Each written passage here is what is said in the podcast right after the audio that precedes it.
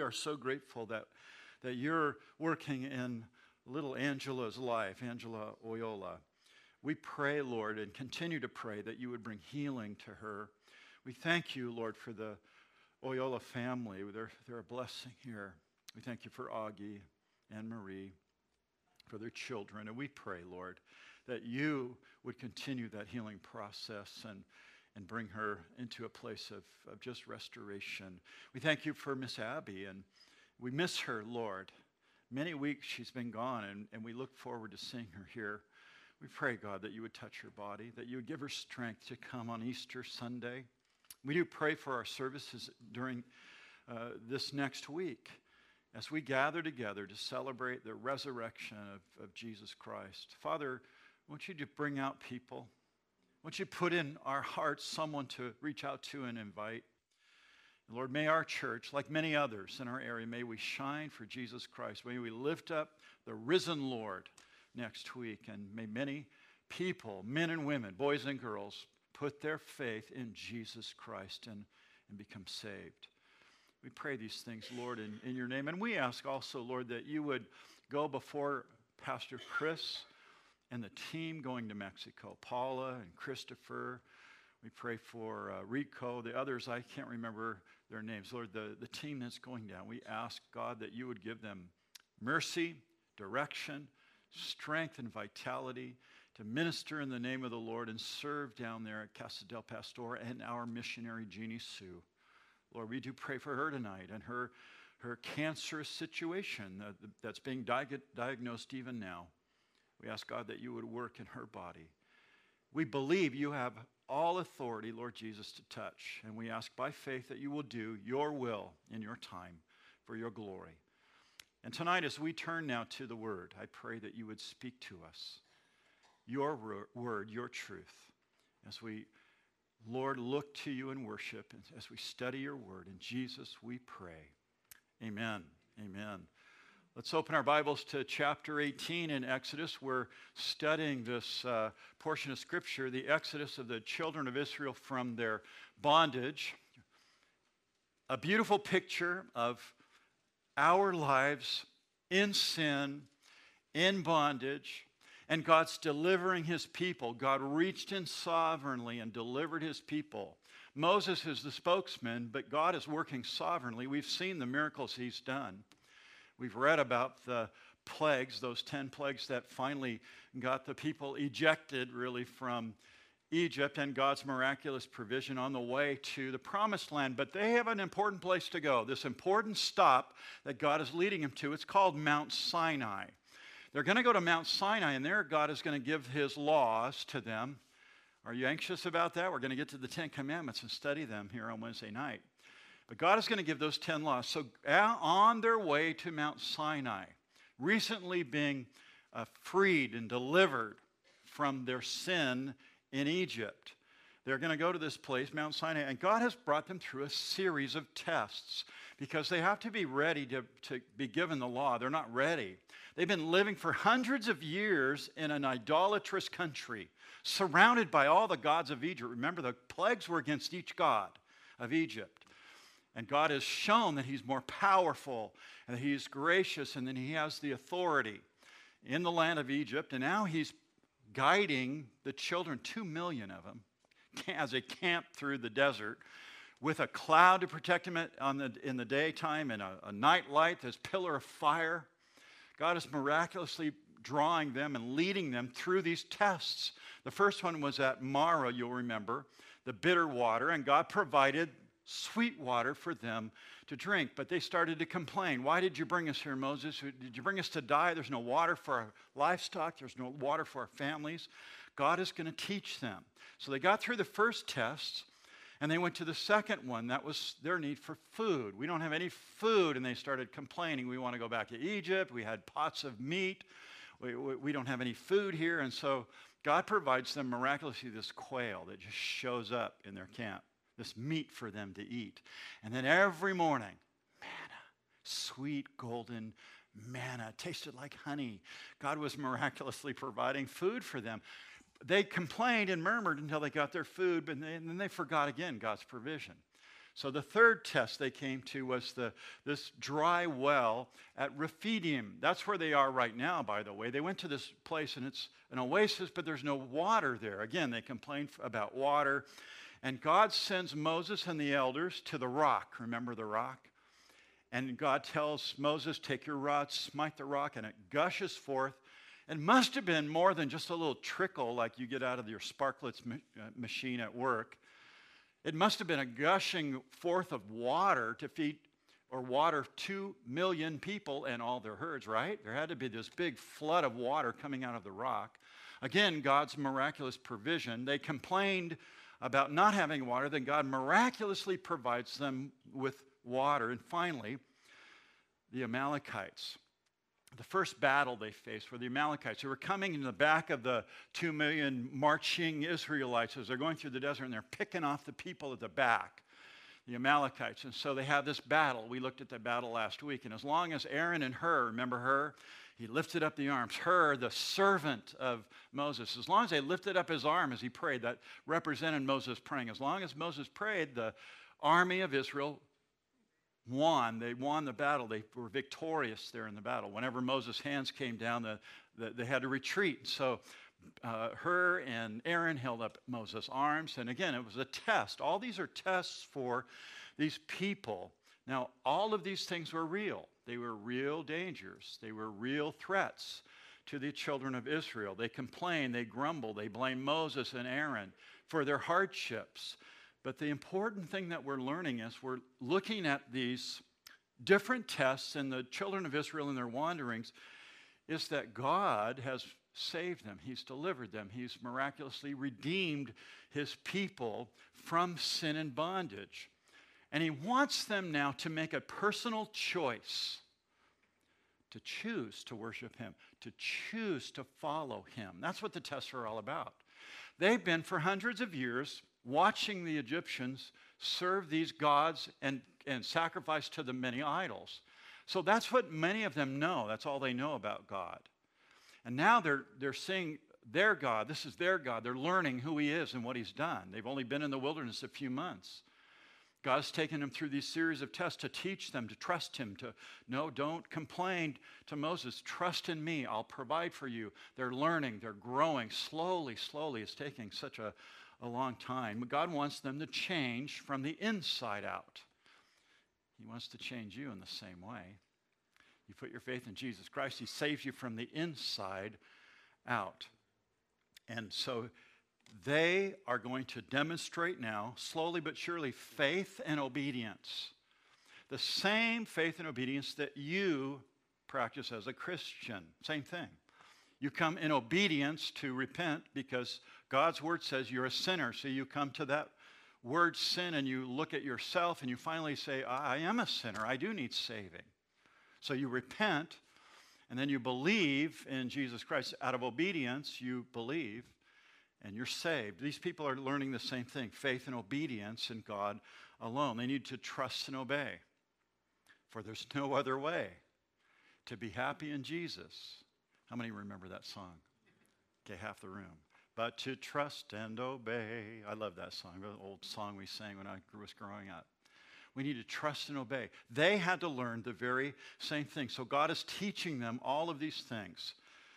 But they keep going back to this place of unfaithfulness. They're complaining and murmuring and whining to Moses and Aaron. Why did you bring us into the desert over and over again? God is teaching them, but they continue to complain. Now, here in this chapter, chapter 18, they come uh, with Mo- this is kind of an interesting chapter because it's a parenthesis in between their journey. God is going to do something here in this chapter really interesting, and we learn some really interesting truths about the children of Israel. God brings them to a place where they're complaining to Moses. Moses has a line of people. Let's say there were 10% of the people that were complaining. What's 10% of 2 million? I mean, think about this.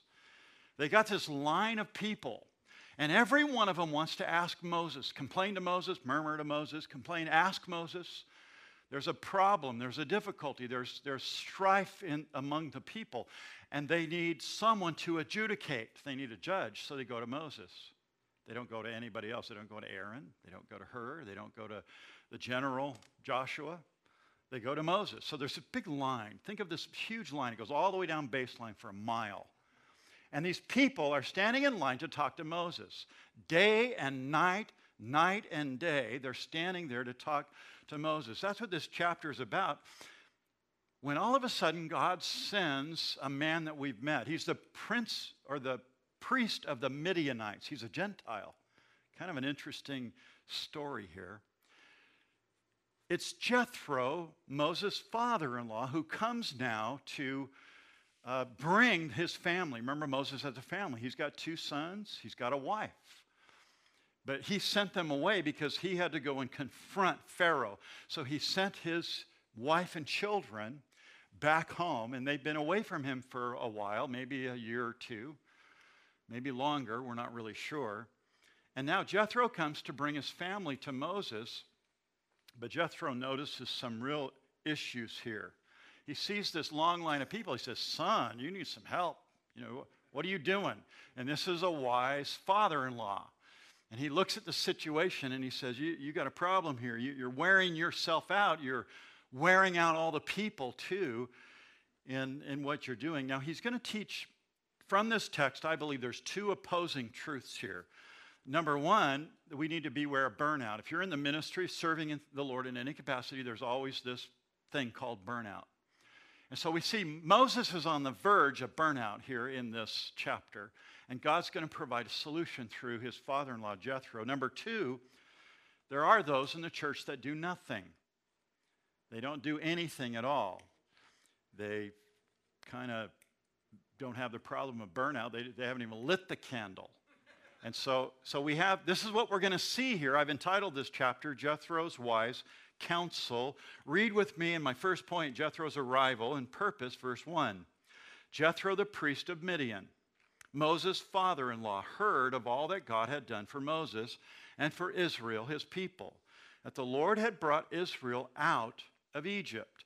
Then Jethro, Moses' father in law, took Zipporah, Moses' wife, after he had sent her back with her two sons, of whom he named one Gershom, which meant I've been a stranger in a foreign land, and the name of the other was Eliezer, which really means the God of my father was my help and delivered me from the sword of Pharaoh. Interesting name. And Jethro, Moses' father in law, came with his sons, Gershom and Eliezer, and his wife, Zipporah, there, to Moses in the wilderness, where he was encamped. Notice where he's encamped there, at the mountain of God.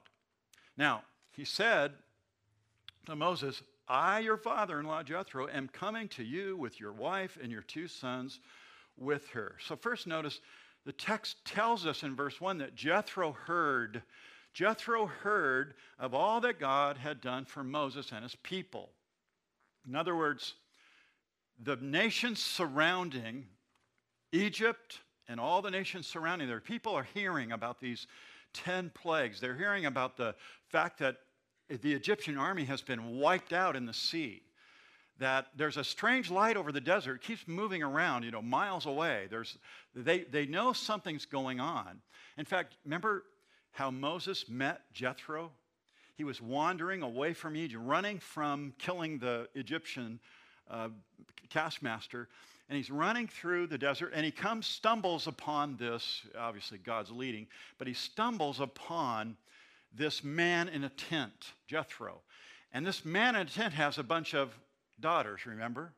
And these giddy women are laughing. They see Moses, and, and he ends up marrying one of them. So we know that Jethro's hospitable. He took in this man, probably trying to marry off his girls.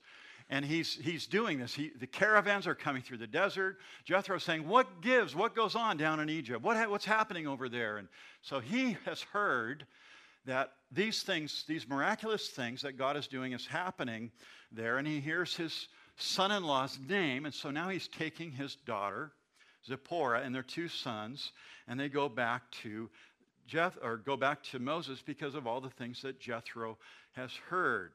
Now, notice they're at Mount Sinai, the end of verse 5. They're encamped at the mountain of God. So, although we're going to get there next week, we're already told that they've made it to this place the mountain of God. They're at the foot of Mount Sinai now, and they're traveling through uh, the desert. They've made it where God's going to give them the law. But first, God is bringing Jethro and Moses' wife, Zipporah, and her two sons just for this reuniting of the family. And I want you to notice here how gracious Jethro is. Very gracious, but also he's a man of faith. I want to highlight that. The faith of Jethro is my second point here, verse 7. So Moses went out to meet his father in law. He bowed down and he kissed him. And they asked each other about their well being, and they went into the tent. So it's, oh, it's so good to see you. Boy, you've look at, look at your beard. Wow, look how gray hair you have, Jethro. You know, they're talking to one another. They're just reacquainting with one another, and then they went into the tent. The thing that jumps out at me when I read this here is even though Moses is the leader of two million people, this is a nation. He's the leader of all these people, he commands them. They do what he tells them to do. Yes, they complain and they murmur, but they're obedient. And, they, and even though he is this leader, he's a big shot, he's very humble. Moses is known as a very meek man. He's a very humble man. And we see that humility here as he kind of runs out. He falls down before Jethro. He, he, he recognizes him as an elder. He recognizes him as, as and remember, Moses, he's in his 80s at this time. So who knows how old Jethro is. But, but he's, every time I say Jethro, I think of Bodine. I hope you don't do that. I, that that's just an interesting name, isn't it? Jethro. So Jethro's older, he's an elder, and Moses is submitting to him very humbly, very graciously here. He bows down and he kisses him. He honors his father in law by doing that. Moses isn't proud, he doesn't elevate himself above someone else. He's just a very humble and meek man. Verse 8 And Moses told his father in law all that the Lord had done to Pharaoh and to the Egyptians for Israel's sake, all the hardship that had come upon them on the way, and how the Lord had delivered them. So Moses fills them in with all the details. So there, this conversation goes long into the night. He's sharing all that God has done and, and everything that, that God has shown them and how God has miraculously delivered them and, and led them to the desert there. Now, here's one side note here. I just want to make this application tonight. For those of you that are parents, if you have little ones at home, or if you want to be a parent, or maybe even you have teenagers at home, notice that this family is, is actively involved in talking about God in their daily life. This is a really important point. Every Christian family should have as their main topic of discussion in their home each day and night. And whether you're a family, if you're husband and wife, by the way, kids just add to the family. So every husband and wife should do this. We should talk about the Lord. What's the Lord done in your life today? Look at what God's doing. I heard at church tonight that Miss Abby's doing better, and we're going to pray for her. We're talking about God and what God has done. Every family needs to have that. Parents, your children need to hear you talking about God, not about politics or some news channel. They need to hear you talking about your faith in God and how good Jesus is and how he's healed you and helped you. I know that we had as our topic of our conversation, because we're in the church, uh, that would be one reason. In my home, we've always talked about the Lord. And one thing that I, am so grateful for, my mother and father in law who love Jesus dearly, and they're the ones that that when I was 13 years old and I met this, their cute little daughter, and I watched them as, as a young boy growing up, they always talked about the Lord. My mother in law, when she comes over to our house for Thanksgiving or Easter or all the holidays and birthdays, and we're hoping she'll be up for Easter or uh, Sunday after church here. We have a family up to our house. She always talks about the Lord. You, you can't go five minutes without my mom saying, Oh, the Lord is good. The Lord is so good to me. The Lord, it's always that way. That's my mother in law. I'm so grateful for that. But more than just waiting for Sunday to talk about the Lord, I want to encourage you tonight. You need to talk about the Lord in your home. These guys are talking about the Lord. And notice how Jethro responds here. First, he rejoices. And then he declares here, as, as Moses reveals to him what God's done. He, re, he just re- rejoices in the Lord here. Then Jethro rejoiced, verse 9, for all the good which the Lord had done for Israel, whom he had delivered out of the hand of the Egyptians. And Jethro said, Blessed be the Lord who's calling on the phone, who has delivered you out of the hand of the Egyptians and out of the hand of Pharaoh, and who has delivered the people from under the hand of the Egyptians. Notice how he's blessing the Lord. You, you get that? He's blessing the Lord again in the home. Let me just ask the question Do you honor the Lord in your home? Do you talk about Jesus in your home? Do you share God with your husband, with your wife, with your kids? Is Jesus the topic of your home? Or, or is it politics? Because if it's politics, that's a bad plan. Get off that plan. Get on this plan. Talk about the Lord in your home. This is a good thing. It increases the faith of your children. When you talk about the Lord all the time, your kids are going to grow up thinking the same thing about this great God that your parents always talk about. And they, one day, will put their faith in that great God as you have. It's really important to talk about the Lord. That's what he's doing here. He says, Now I know, verse 11, that the Lord is greater than all the gods, for in the very thing in which they behaved proudly, he was above them. God humbled each one of those gods. Remember, that's each one of the plagues were against one of the main gods of Egypt. That's why during my pre- presentation of the plagues, I put the pictures of the gods up on the screen. You remember that? that? Because each one of the plagues was against one of the gods. The gods of Egypt ruled. Pharaoh was a god himself, and God said, I'll show you who God is if you really want to know. Pharaoh said, I want to know. I don't know who he is. God showed him really who he was. So now Jethro, he's heard all of the details Moses has explained everything and how God has miraculously delivered the, the children of Israel here. And then in verse 9, I, I, love that. He rejoiced for all the good which the Lord had done for Israel. Now, this is an interesting thing. Who is this guy, Jethro? He's a Gentile.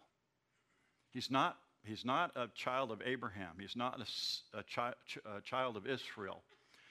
He's a Gentile, he's a Midianite. In fact, Midianites became a big problem for the Israelites. But here, the priest of the Midianites is a faithful man. He knows God and he's, he's faithful. He, he rejoices in the God of Israel here. And again, I just want to remind you of something here.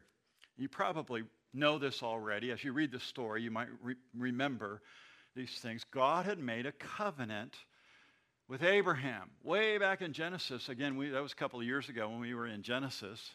And that's what's fun about studying the Bible verse by verse and coming each week. And I'm glad you're here and you're engaged. I love this group. But in Genesis 12, here's what we read way back then I will make you a great nation. This is God's covenant with Abraham. He said, I'm going to bless you, I'm going to make your name great. Their name's great right now. All the nations are talking. Jethro heard about how great this nation was.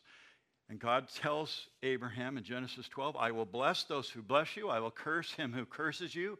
Boy, that just happened, didn't it? And then notice this in you all the families of the earth shall be blessed. And now here's Jethro. He's a Gentile, and what is he doing? Isn't that great? Don't you just love the Bible? Love how it all ties together. I hope that you get that or see that. Jethro is rejoicing in the God of Israel, he's a Gentile, he's a Midianite. Again, it's, it's a great example here of how God is fulfilling his promise to Abraham. Now, notice in verse 12 what Jethro does here. Then Jethro, Moses' father in law, we're told that over and over, he took a burnt offering and other sacrifices to offer to God. And Aaron came with all the elders of Israel and ate bread with Moses' father in law before God. So the, the idea here is a, it's a peace offering. The burnt offering we'll discover if, as you move into Leviticus. And by the way, I've chosen on Sunday nights to go through Leviticus with the brothers. So Sunday nights, what we do is, is I team teach with uh, Devon and Pastor Chris and Daniel Barrios, our elder. And uh, we're going to start Leviticus in about four weeks, I think it is. We're finishing Proverbs this Sunday night, third, chapter 30. I'll be doing that. And then the women's, I always get the women's chapter. I'll be doing cha- Proverbs 31 the following, uh, or two weeks after, or the week after Easter. And then we're going to go into Leviticus. So if you want to study Leviticus, we're going to start that uh, in April. Um, uh, we're going to go through the book of Leviticus. And in Leviticus, you get all the laws. And it's a beautiful book. It's a fascinating book. I, would encourage you to come out and study that book as well. But here we have Jethro, again, the father in law of Moses. He, he takes the burnt offering. This is a peace offering. The family comes in. Aaron's part of this. The family comes in, and he's doing this peace thing. Why? Because he's a Gentile. He's not a, children, a child of Israel. He's different. So he's kind of making this peace covenant with him by doing this burnt offering between the Midianites and the Israelites here because he's the priest of the Midianites. He's offering a, a peace treaty. And no, no doubt he believes in the Lord. He has faith in God here. Now, in verse 13 through 16, we see Jethro identifies the problem of Moses. Here's, here's we get into this problem. Moses got an issue here. Verse 13, and so it was the next day that Moses sat to judge the people. Remember the long line I described. And the people stood before Moses from morning until evening. So when Moses' father in law saw all that he did for the people, he said, What are you out of your mind? What are you doing for the people? Why do you do, sit alone and all the people stand for hours in front of you from morning till evening? Do you get it? So Moses, again, he's he's sitting down. He can't stand. He's 80. He can't stand that long. He's sitting down, and the people are coming. They're standing before him. It, there's kind of an Israeli uh, adjudication process. Sitting, the judge sits, and the, the accused stand uh, before. That's kind of the, what we're seeing here the judge and the litigant there. The people are coming to Moses because they know he talks to God. I mean, they have made an assessment, a, a right one. There's no one else in their nation that has this relationship with God, so they're doing the right thing and, and going to him. But he has this huge responsibility of adjudicating each and every person all by himself. It's a big problem. It's a massive burden for one man to uh, carry. So Jethro says, what, You out of your mind? What are you doing this for? You're sitting alone there. And Moses replies, verse 15. He said to his father in law, Because the people come to me to inquire of God.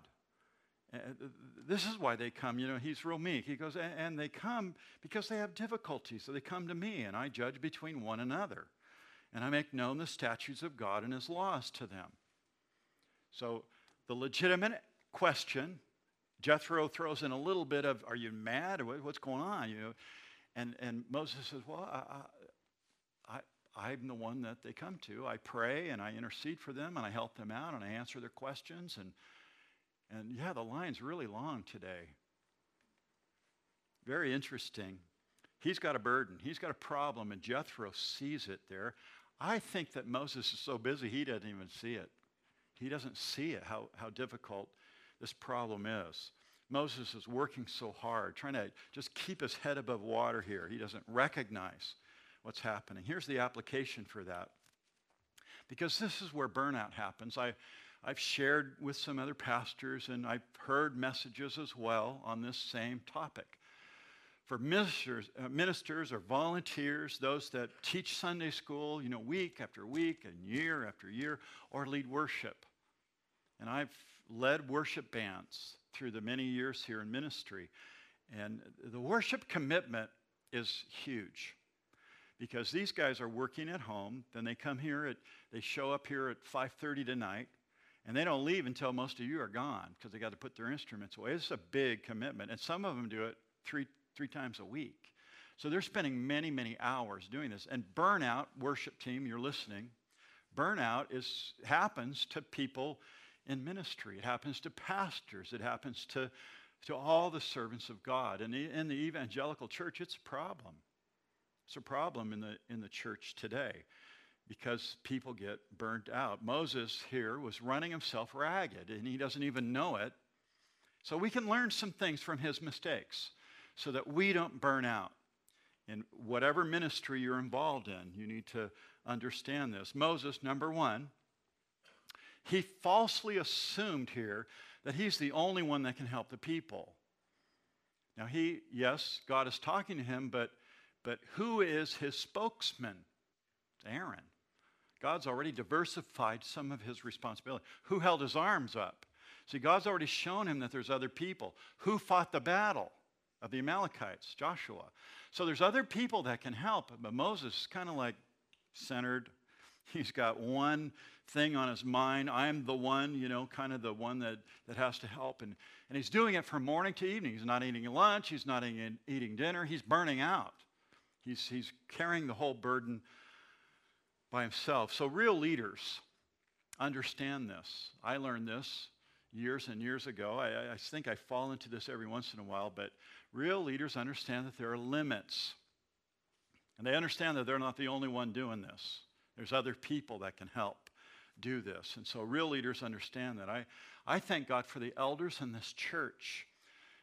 Augie and Devon and others, uh, uh, Rob and Bill and the guys that are, that are uh, serving. Uh, Rick Manley's here tonight. There are different elders that we have because they lift my arms up and they carry the load, not just for me, but for us as a fellowship by praying, by giving counsel, by visiting people in the hospital. They do these different things, and I'm very, very glad to have these men with us. Number two, uh, Mo, uh, Moses, he wrongly assumed or reasoned that his job was to do this one thing, that no one else could do it.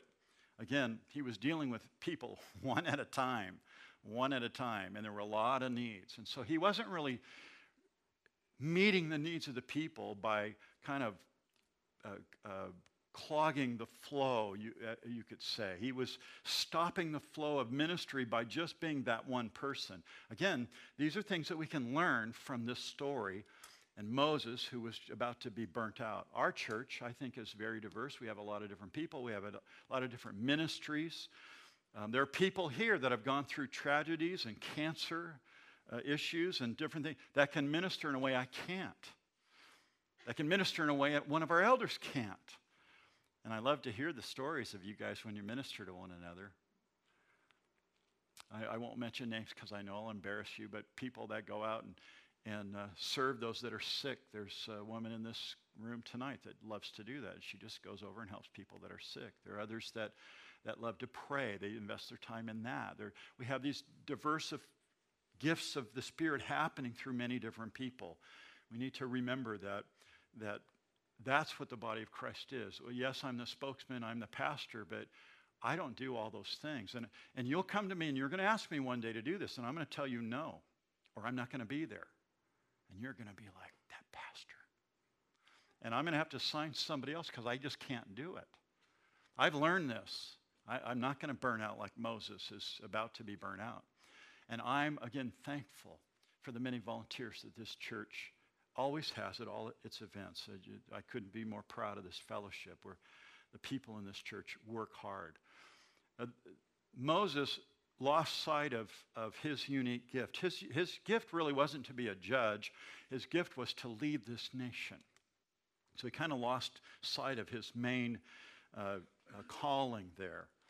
Dealing with people one on one, it was an entirely different ministry than the one that God called him to lead. And he was slowly burning out here.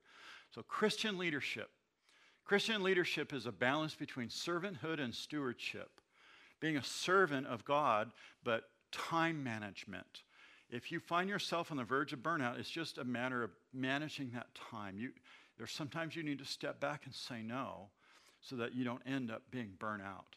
But then I'll tell you, Pastor John needs, he needs Sunday school teachers right now. He's asking me every day to mention that. So I did, I did, John. I mentioned it again. So that some of the teachers don't get burnt out. We need pe- fresh people going in there. So here's that's my call. Listen to the Holy Spirit. Let Him be your convictor tonight about that. But we, we need to we need church workers. We need Sunday school staff. We need also a balance of all those things in our lives so that we don't burn out. So here in these verses now, we're going to learn this system that now comes into play in the Jewish nation. It's the Jewish judicial system, and it's going to be a, a diverse delegation of authority. notice what happens here in verse 17 as Jethro counsels Moses. So Moses' father in law said to him, The thing that you do is not good. Both you and the people are with you will surely wear yourselves out. For this thing is too much for you, and you're not able to perform it by yourself. Listen, now to my voice, he says, I will give you counsel, and God will be with you. Stand before God for the people, so that you may bring the difficulties to God. So, first, he's going to do these things. I'm going to highlight them real quick. I'll go as fast as I can here. Pray for the people. That's the first one. I want you to pray for the people. So, uh, if you're going to give counsel from God, you need to take time to pray. Stand before God, the end of verse 19, for the people. Prayer is vital for any leader, for any worker in God's kingdom. Praying for God's pe- uh, people, and it's essential for people that are in leadership, in any area of leadership in the church. We have to start with prayer. I found a quote that I want to share with you. It's from Corrie ten Boom. If you don't know who she is, you're way younger than me, but, but uh, you can read about her. This is what she says Is prayer your steering wheel or your spare tire? Interesting question, isn't it? Prayer is something that we need to do. Paul said in 1 Thessalonians, he said, pray without ceasing. We all need prayer. We have a week of prayer coming up, the first week of May. And I want you all to, to participate in that. We need to be a church of prayer, a people of prayer. Uh, if you need power, if you need help, if you need direction, it only comes one way, and that's through prayer. So remember that prayer and prayer for people. Secondly, Jethro counsels his son in law to teach God's law or statutes. He says, verse 20, and you shall teach them the statutes and the laws. So if Moses is going to be effective, in his ministry, he's got to be teaching God's law. That's my responsibility in the church. I teach the Word of God. That's my responsibility to do that. That's the application here. That the leader, his number one responsibility isn't to stand in line and, and meet with everybody and shake everybody's hand and tell them what to do or pray for their specific need. That's why we diversify and have the ushers up here at the end of services, the prayer room's open. Different people can pray for you. My responsibility, number one, is to, is to teach the Word of God. That's what Jethro is telling Moses here. That's the application there. Paul told Timothy in 2 Timothy 4, he said, Preach the word, be ready in season and out of season, convince, rebuke, exhort with all long suffering and teaching. That's the ministry of a, of a pastor, is to teach the word of God. Thirdly, Jethro tells Moses to model godliness for others. Notice what he says at the end of verse 20 and show them the way in which they must walk and the work they must do. The leader in God's church, by the way, I, I, don't think I said this, but everybody's a leader. You're all a leader somewhere, right? It might be at home as a parent, it might be at work over some employees, it might be in church over a ministry. Everybody's a leader. Everybody can learn something from this. And this third point here, being a model. If you're a leader in God's church, you better be a model of holiness. You better be walking with the Lord. Otherwise, you'll be taken out. You'll fall. We've seen church leaders do that, right? And it, it destroys fellowships. It's hurtful in the body of Christ when a, when a leader is not walking with the Lord and praying and, and, and obeying and, and a model to others. I believe the elders that we have in this church, they're models. I, I love them. Each one of them, they're it's like a band of brothers, you know. I can go to them, I can call them for advice. I send my sermons to a couple of them for critique on, on Saturdays. What do you think about this? How should I say that? I mean, I, I'm, I'm all for input, and I really enjoy getting it from these men that I believe God's called to lead our church. And fourthly, fourthly, here's the advice Jethro gives to, to uh, Moses select men who fear God. That's the fourth one. Look at verse 21. Moreover, you shall select from all the people able men, such as fear God, men of truth, hating covetousness, and the place such over them to be rulers of thousands, rulers of hundreds, rulers of fifties, and rulers of tens now, again, Moses is called to select these men, and there's categories. So some men can handle larger responsibility, some men have lar- smaller responsibility. Here's the key in the church throughout the Bible, Old and New Testament, God puts leadership responsibility on men, not on women. It doesn't mean women can't serve, that women can't lead. Esther leads the women's ministry. Women lead in different ministries, but God has put men in leadership. I, I don't understand Pastor Sarah, whoever. I never could understand that. I don't know what part of the Bible, New Testament they're reading to think that they, as a woman, I know it's trendy. I know it's politically incorrect for me to say that. I don't care because I'm a man of the word. And God has placed men in leadership in the home and in the church. When a man doesn't lead in the home, it's disastrous. Would you not agree? When men don't lead in the church, it becomes just a liberal social club. So we need to be leaders, men. God calls leaders. Jethro tells Moses, You need to select men and put them over all these groups able men, willing men uh, that fear the Lord. They obey the word. Men of truth, he says. and Those that hate covetousness, or, or really what that means is guys that have shown respect for other people's property. They don't, you know, drive across somebody's lawn. They don't, you know, let their dog do his job in somebody's yard. They don't, I mean, seriously, I, I could get way more serious, but, but you understand what I'm saying when you respect someone else's things, here's, here's a good thing. How about your shopping cart when you go into the slanted parking lot and you leave it there and you pull out and where does your shopping cart go? And you drive really quick because there it goes. It's going towards that car. You turn your car and buzz out of the parking lot. Or do you take that shopping cart and put it back in the stall so it won't hurt someone else's property? Oh, Pastor Lee, it's so hard. I'm tired. I want to go home and I just want to leave it right. I'll put it up on the grass. Do you see what I mean? When you respect someone else's property, this is really important. And, and these men had to, they hated covetousness. They respected other people's property. Verse 22 And let them judge the people at all times. Let these guys do it, the, the groups of hundreds and tens and fifties and all. Then it will be that every great matter they shall bring to you, but every small matter they themselves will, will judge. So it will be easier for you. Remember, this is the advice from Jethro, the Midianite. If you, verse 23, do this thing and God so commands you, then you will be able to endure, and all the people will also go to their place in peace. In other words, you'll have relief. The people, the line won't be so long. You know, everybody will get what they need. Everyone will be effectively served. That's what he's saying there. Paul gave Pastor Titus similar instructions. We use the same criteria to pick the men that are elders in this church. Titus 1, verse 7, here it is. For a bishop, an overseer, must be blameless, a steward of God, not self willed, not quick tempered, not given to wine, not violent, not greedy for money, but hospitable, a lover of what is good, sober minded, just, holy, self controlled. These are the men that serve you in this fellowship. This is one of the areas of criteria. We also use 1 Timothy as well.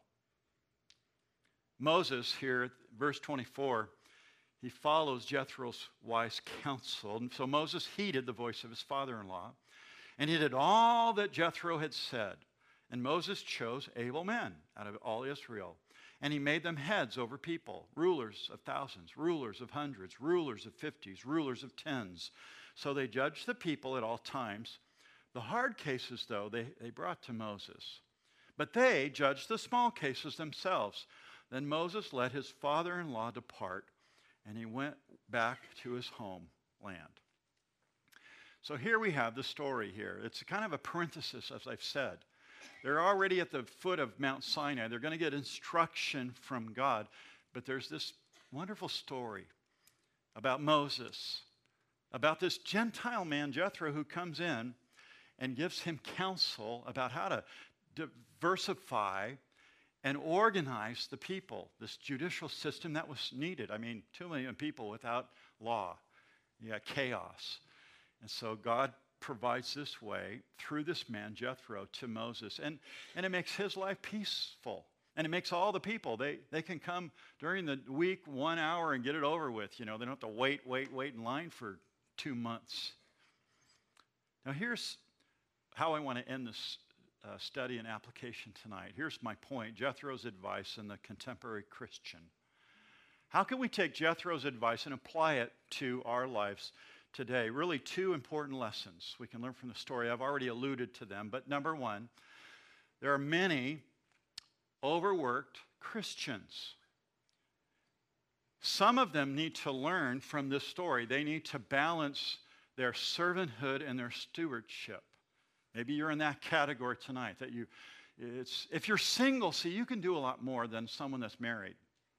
Even though you have a job, if you're single, you can do much more than someone that is married. Paul made that very clear in the New Testament because you don't have an obligation to another person. You can, you can full on serve the Lord if you're single. And if you're single tonight, do it. Go for it. Don't let anything hold you back. Serve the Lord with gladness. To, but, but there are overworked Christians. Don't forget to delegate. If you're lead in some area, let someone, bring someone along. I'm always trying to do that, staff and with leaders in, in ministry. And I'm always saying, listen, you got to train up somebody. The, the church of God is all about duplication. Did you, have, did you hear what I said? It's all about duplication. You need to duplicate yourself as a leader so the church can prosper and grow. I can't remain the worship leader forever. I'm so glad we have other worship leaders and new musicians, aren't you? Otherwise, you hear my old scratchy voice. I'm, I'm thankful for that. If you can come alongside and be a Hur and hold someone's arms up, it could be a sound ministry, it could be a greeting or hospitality ministry, it could be ushering, could be security, anything. Uh, blowing the lot off Sunday morning, big deal. There's guys that come out at 6 a.m. and do that. It, it blesses my heart to drive in and I see them back there and they're making the parking lot so nice and clean for you guys. It's awesome. They're using their gift to benefit you. And the more that help, the less the load. We're serving one another with love and care. But the overworked Christians, some of them need to delegate a lot more, balance work with time. And then those four things that I brought forth earlier pray for people, teach God's word, model godliness, and delegate or select others. Those are important points that you need to do that. Pray, teach, model, and select others. And then the second word. Jethro's advice for contemporary Christian. Here's the second advice. There are people in the church that will never suffer burnout because they haven't been lit. They don't do anything. They just come and they're, uh, I don't want to say that. They just come and they hang out. You can put whatever word or description you want. There are those that don't do anything. Some of them do it uh, ignorantly. They, they just kind of wander around aimlessly. They don't know. Some of them, they maybe served the Lord somewhere and got stung and they don't want to do it again because they got hurt. And I say, you know what? You, you have to forgive and move on and step up and start serving the Lord. Knock it off, you know, serve God. Because that's when your life becomes, remember the abundant Christian life? Where is it? What's it about? It's when you give yourself to others and you start serving other people, your life has a new dynamic and a new purpose. Remember, Jesus didn't come into this world to be served, but came to do what? To serve. He's our example, He's the model. So we can learn some great truths from this example in this story tonight. I hope that you've learned as well. Let's pray. Father, I thank you for the word tonight. I just pray, Lord, that your message would get through to your people.